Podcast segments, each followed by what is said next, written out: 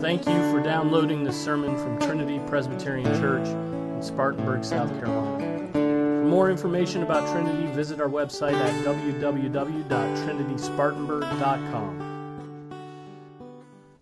We're going to read the first 5 verses, Micah chapter 4, 1 through 5. It says, "The word of the Lord, it is eternally true. And it will come about in the last days that the mountain of the house of the Lord will be established as the chief of the mountains. It will be raised above the hills, and the peoples will stream to it. Many nations will come and say, 'Come and let us go up to the mountain of the Lord and to the house of the God of Jacob, that he may teach us his ways and that we may walk in his paths.'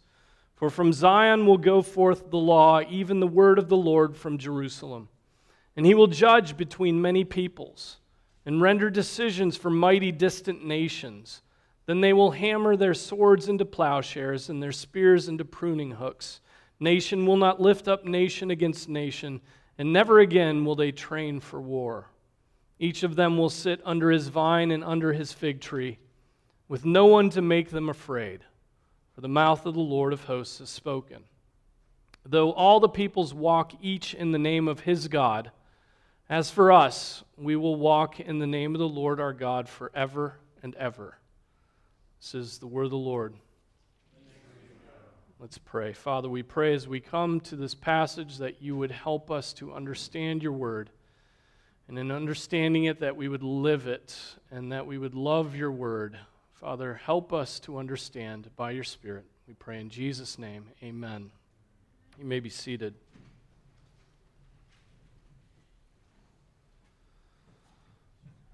Well, when you read the prophets, you'll go through passages that are bleak, they're dark, they are judgment, they are calling out the sins of the people, they are thus saith the Lord passages where judgment from God is coming against his people. And then there are also passages where the light breaks through, and you see promises and pictures of the future and a picture of the redemption that God and his saving work that he does and will do. And this is one of those passages. This chapter in Micah is the sun breaking through after some very strong denunciation of the rulers of Israel. Right, we've just gone through 3 chapters where the rulers of Israel, the priests, and the prophets are all called out for basically, selling their position, making money as much as they can by being a ruler of the people. And so you go back in chapter 3, and you look. You look at 10, 11, 12, I'll go back to 8. "On the other hand, I am filled with power with the Spirit of the Lord and with justice and courage to make known to Jacob his rebellious act." This is Micah speaking this. "Even to Israel his sin. Now hear this, heads of the house of Jacob and rulers of the house of Israel, who abhor justice and twist everything that is straight, who build Zion with bloodshed and Jerusalem with violent injustice. Her leaders pronounce judgment for what? A bribe. Her priests instruct for what? A price. Right? And her prophets divine for what? Money. Yet they lean on the Lord, saying, 'Is not the Lord in our midst? Calamity will not come upon us.'"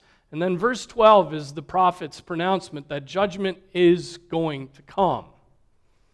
"Therefore, on account of you, Zion will be plowed as a field. Jerusalem will become a heap of ruins. And the mountain of the temple will become high places of a forest." Right? Jerusalem will be desolated. And indeed, that is what happens. It is happening to Samaria. It is happening to the north kingdom. And the southern kingdom is going to be dispersed. And Jerusalem sacked and destroyed. And the temple destroyed as well.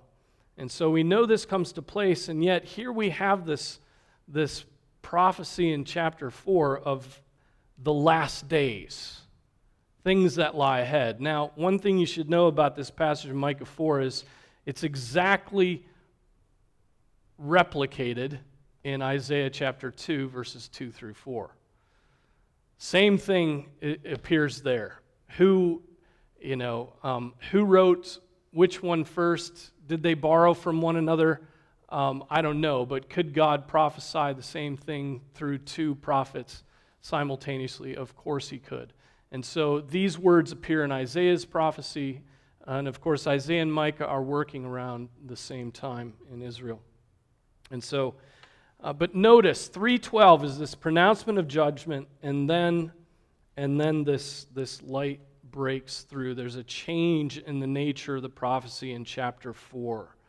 Right? The merciful nature of God, even in the face of terrible sin, is demonstrated. The merciful nature of God, even in the face of sin, is demonstrated. Does that encourage you? Do you know your sinful heart intimately? Are you grateful that God is patient and slow to anger and abounding in loving kindness towards you, as he was to Israel, even though he disciplined and punished them? Right? He did send his son to them and worked his mercy. And so I think of Romans 11:22, behold the goodness and severity of God. Right?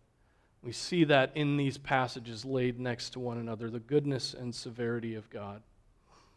Now it says it'll come about in the last days. All right, so what days is he referring to? What days is Micah the prophet, the Holy Spirit in this passage, referring to? Well, it could be a number of things, right? It could be that this is just the last days of Jerusalem. And so he's just talking about a near-term prophecy, right? Just some historical events that are coming up soon that will be cataclysmic, and those will be the last days of Jerusalem. So it could be that. It could be that the last days is pointing toward the New Testament church. The last days could be the New Testament church, right? Breaking off of Israel for the sake of the Gentiles, the days of the Messiah, right? That this is what we understand the New Testament scriptures when it speaks of the last days means basically anything between the resurrection and the end of time, right? And so these last days could correspond to the last days that we read of in the New Testament. And so it would be the church age. It would be that time period between the resurrection and the coming of Jesus. Or it could be further forward in the future. I think there are two other options that this could be. The last days could point toward the new heaven and new earth, where Christ reigns after his return, right? When when the earth is remade, when Jesus is reigning, and so in a sense, there would be much figurative language here. Or the last days could point toward a golden age preceding Christ's return. Okay. A golden age in the church where the earth turns to the Lord, right? And peace reigns, and then Jesus returns. And this would be a more literal reading of this passage than the figurative reading of the previous one. And so, but you look at the passage, and there are a lot of prophecies here, and when you try to figure out which one this applies to, there are troubles with all the various interpretations, right? View number one, if we just take it as this is the last days is a few hundred years in the future, and it's going to be when Jerusalem is sacked. There's no real significance to this phrase "last days" if it's just a normal deliverance, right? If it's just some nation delivering another nation. Doesn't do justice to the rest of the passage's great peace that's laid out here. The nations being at peace with one another. The swords being shaped into plowshares because there's no longer war, right? And so I don't think it's that. I think it could It could stop off there, but I think the prophet, by God's grace, is looking forward past that. Now, so the other views are all prophetic future, right? They're all pointing forward. View 2, which would just point toward the time after Jesus' resurrection and before his return, would read, you know, the swords being shaped into plowshares, would essentially be a way of the prophet poetically saying that the effects of the gospel on reconciliation in the world between peoples is going to flourish, right? This is what the apostle says in Ephesians about the Jews and the Gentiles being reconciled to one another in the blood of Christ, right? So it could be that. Ultimately, though, this vision of these peaceful last days would be ultimately fulfilled in heaven in that view. The third view, that it's not the church age, but it's the new earth, right? This would be a description of the glorious new earth. And but what about verse 5? If this is the new earth, if this is after Jesus has returned, what about verse 5? Though all the peoples walk each in the name of his God. It's like there's still a group of people who are still walking after their own God. And then it makes this distinction between those who follow the gods, which are idols, and those who walk in the name of the Lord. And then the fourth, okay, so both of those views have some troubles. Verse 4, or view 4, this sort of postmillennial view, the postmillennial golden age, puts forward the increasing Christianization of the world until Christ is center and the nations are converted. And so all of this would be taken as a sort of more literal interpretation of these verses. But again, what of verse 5? Right? It still seems that there's sinful mixed and a quantity of sinful along with God's people forever. Post that last view, many would say who hold that view that there will be a few unbelievers around even to the end. Then Christ comes and sets things completely in order. So if this is true, the only difference between views 2, 3, and 4, and now stick with me here. I mean, I'm trying to make sense of this in my head even as I say it. The only difference between views 2, 3, and 4 is the order of the magnitude of the Christianizing of the world. That's the only difference between the amillennial and the postmillennial views. And that views 2 and 3 are really amillennial views, right? And so the only difference would be how much conversion there is, and then the order of Christ's return. Does he come whenever he would like, or does he wait until the nations are predominantly Christianized, right? Now there's more to it than that, though, because the amillennial is willing to see. The amillennial view is willing to see in passages such as this, and this, I'll let you know, is a very popular postmillennial passage. The postmillennials grab onto this passage, and it really is that what it says about the nations and what it says about war ceasing, right? That's going to take conversion, right? But amillennials will tend to view things spiritually. Postmillennials will tend to view things historically or physically, right? So they'll come to a passage like this, and they'll say, well, this is going to be fulfilled very physically. It is about nations, and it is actually about swords, and it is about swords becoming plowshares, and it is about wars ceasing. Whereas the amillennial will come to it and say, look, in Christ, these things have been fulfilled. Right? In Christ, there is peace among the nations. In Christ, God reigns over the nations. He is a king, he reigns now, And though in his providence he allows there to be an affliction of his people, right? These things are happening. And so they would view these things interpreting them spiritually rather than physically. Or I would put it, they would view them figuratively rather than woodenly or literalistically, okay, in the interpretation. So the Amil view tends to view this spiritually.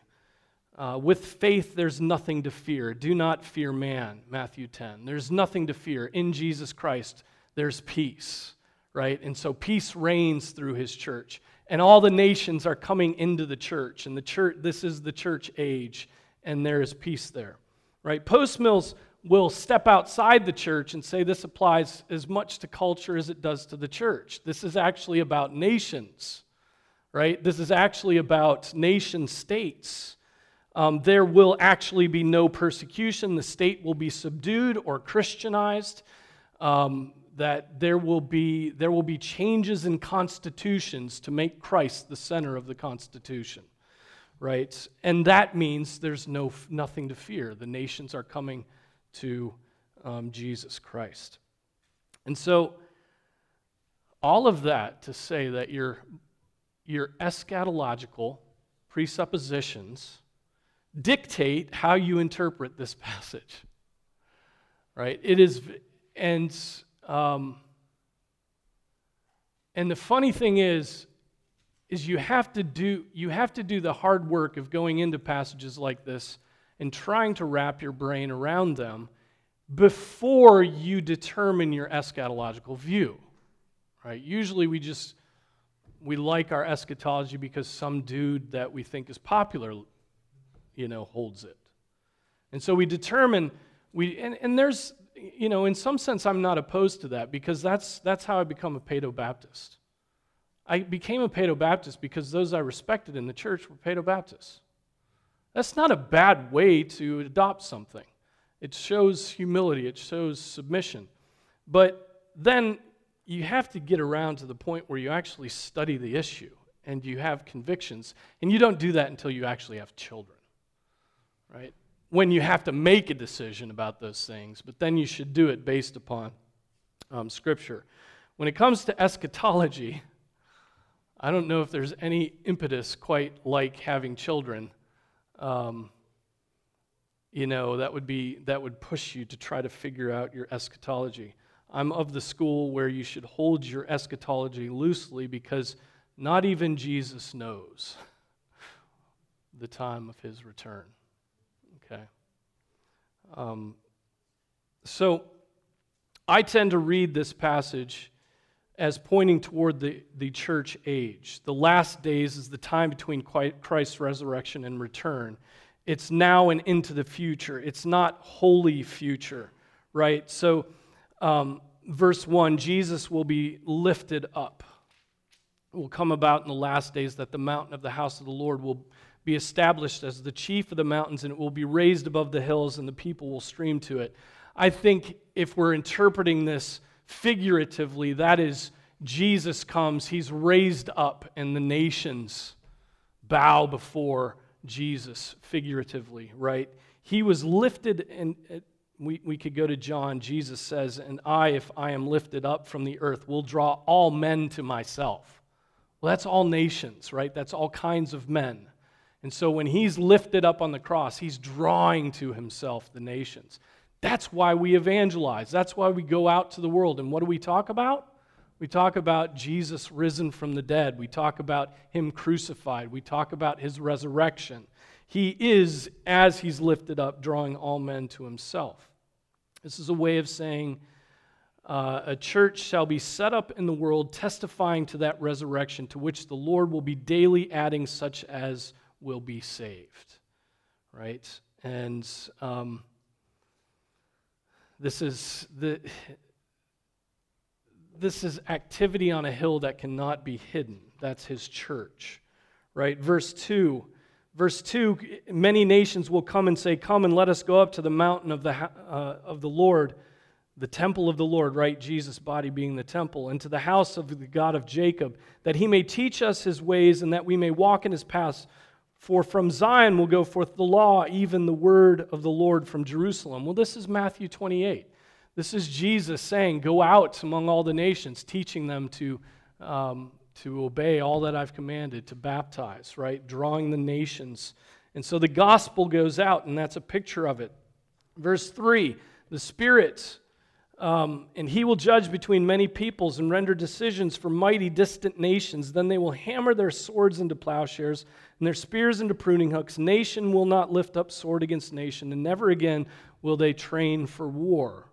Right? And so I say this is the Spirit working with the Word that will reprove the nations, John 16:8. And he, when he comes, will convict the world concerning sin and righteousness and judgment. The gospel goes out and conquers. The gospel is, and the message of Jesus Christ is the only thing that subdues angry, hostile men. Right? That's all there is that subdues. It's the work of the Holy Spirit, the power of the gospel. Matthew Henry says, they shall beat their swords into plowshares, that is, angry, passionate men that have been fierce and furious shall be wonderfully sweetened and made mild and meek. Right? The gospel subdues the violent. It's done that to us. Right? So where would we be if God hadn't softened our hearts? Right? What would we be into? What violence would we be putting our hands to?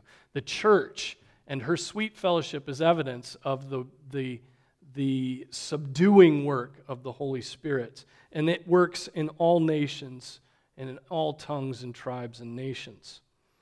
We could go to Titus 3, Ephesians 2. And this, I would say, is ultimately fulfilled in the new earth. Verse 4. Right? Each of them will sit under his vine and under his fig tree with no one to make them afraid, for the mouth of the Lord of hosts has spoken. Is this a picture of the new earth? A picture of, or is it a picture of the peace that surpasses understanding in the converted? Right? No fear. Love casts out fear. There is no fear when we have Jesus in our hearts, right? When we have Jesus as our King, protecting us. And then verse 5, though all the peoples walk each in the name of his God, as for us, we will walk in the name of the Lord our God forever and ever. Here's a picture of the simultaneous intermingling of the wicked and the righteous. Though all the peoples walk each in the name of his God, we won't walk with them. We will walk with the Lord. We will walk with Yahweh. Right, this is people walking in the name of their false gods, their idols, while the people of God, the church, walks in the name of the Lord our God forever and ever. Jesus' message in Matthew 5, 10 to 11, right, is a message, I think, and my thoughts are having thoughts at this point, but stick with me. Matthew 5, right, is about persecution. That is something that I believe will exist in all ages of the church. Matthew 5, that's not to say that the postmillennials don't believe that too. They do. They just think of it as mini persecution. Blessed are those who have been persecuted for the sake of righteousness, for theirs is the kingdom of heaven. Blessed are you when people insult you and persecute you, and falsely say all kinds of evil against you because of me. Notice that blessing comes through persecution. And all those who desire to live a godly life in Jesus Christ will be persecuted. Right? So there's blessing and promises of persecution to the people of God. I would say one strong critique of the postmillennial view of this passage, right? A literalistic reading, where all of this is fulfilled in time and space and in state and church. They have a tendency to place all these prophecies in the realm of the political, right, and not in the realm or in the realm of statecraft. So nations are nations like the USA or Ethiopia, And the change of weapons to farm implements is couched in the subduing of political rivalries. Right? Those things may be right. Nations may be unambiguously Christian in the future, but let's not lose sight of the church. Let's not lose sight of the church in the midst of this world. The church as an ark in the midst of this world. The gates of hell will not prevail against the church, right? The church is the Israel of God that transcends the nations, which are just a drop in the bucket and are all temporary, right? The church is that which is lasting. In other words, post-mills can be so caught up in the political that they lose sight of the fact that the mechanism of God's rule will always be His church. That's where Jesus is head. He is the head of the church, right? And the gospel and the outpouring of His Spirit will be what reigns. Again, we could reform our nation. We could change our constitution to speak of Christ's kingship. Rewrite all of our code based upon Moses' codes. And if the hearts of the people are not converted and the church is devoid of the preaching of the gospel, the sacraments, and discipline, all of that would mean nothing. It would just be nothing. It would be a coup that led to warfare. It takes a converted man to participate in turning swords into farm implements. It takes a converted man. Right? The church and her message is the only way for the message to penetrate the hearts of men. Teach then the Word of God, and these changes will come with God's blessings, right? Teach individuals the Word of God. Draw them into Christ's church. Tell them to be fruitful and multiply, right? And fill the earth. And these changes will come with God's blessing. But the impetus to put down our swords only comes when we understand that we have peace with God through Jesus Christ. Love to neighbor only arises out of a converted heart. Love to neighbor does not arise out of statecraft. It was never the purpose of statecraft. Right? It comes out of converted hearts. Love to neighbor is a calling of God's people in the church. Revival, right? Revival in the church must lead. Then renewal in statecraft may follow. It may be a fruit of conversion. All those things could follow. But revival, right? People pouring into the church as God's Spirit converts them is what we long to see. And I think this is a picture of that. This is Micah looking forward to that time when by God's blessings, that time is now. Right? There are people coming into His church. We pray for a special blessing and revival. So some applications from this long, winding road that I just went down. And I'm sorry if I lost any of you. Sorry if I lost myself. 1, regardless of how the timing works, good things have come and are coming. Okay, good things have come and are coming. Jesus reigns. He rose from the dead. He lives. And that has changed everything, right? Good things have come and are coming. God's kingdom is everlasting. You are a citizen of that kingdom, right? That's your nationality before American. It is Christian, right? You have that. You are a citizen of that kingdom. When nations have come and gone, Christ's kingdom will remain. 2, remember God's kindness. Remember God's kindness. We at the prayer meeting read Nehemiah chapter 9. And this is a prayer where the people are confessing their sins and the sins of the past. And it's like sin and God was gracious. Sin and God was gracious. Sin and God still loved us. Sin and God was good. Remember that. Remember that, right? He is long-suffering with a repentant people. And remember the context of Micah chapter 4. It's right after Micah 3:12 where he says, I'm going to come and Jerusalem is going to be desolated. And then this promise of him redeeming, bringing peace, right? It's glorious. And that is the God that we serve. He is gracious. God is gracious. It is his character to be gracious. Third, peace will reign forever. Do not fret about the vainly raging nations. Peace will reign.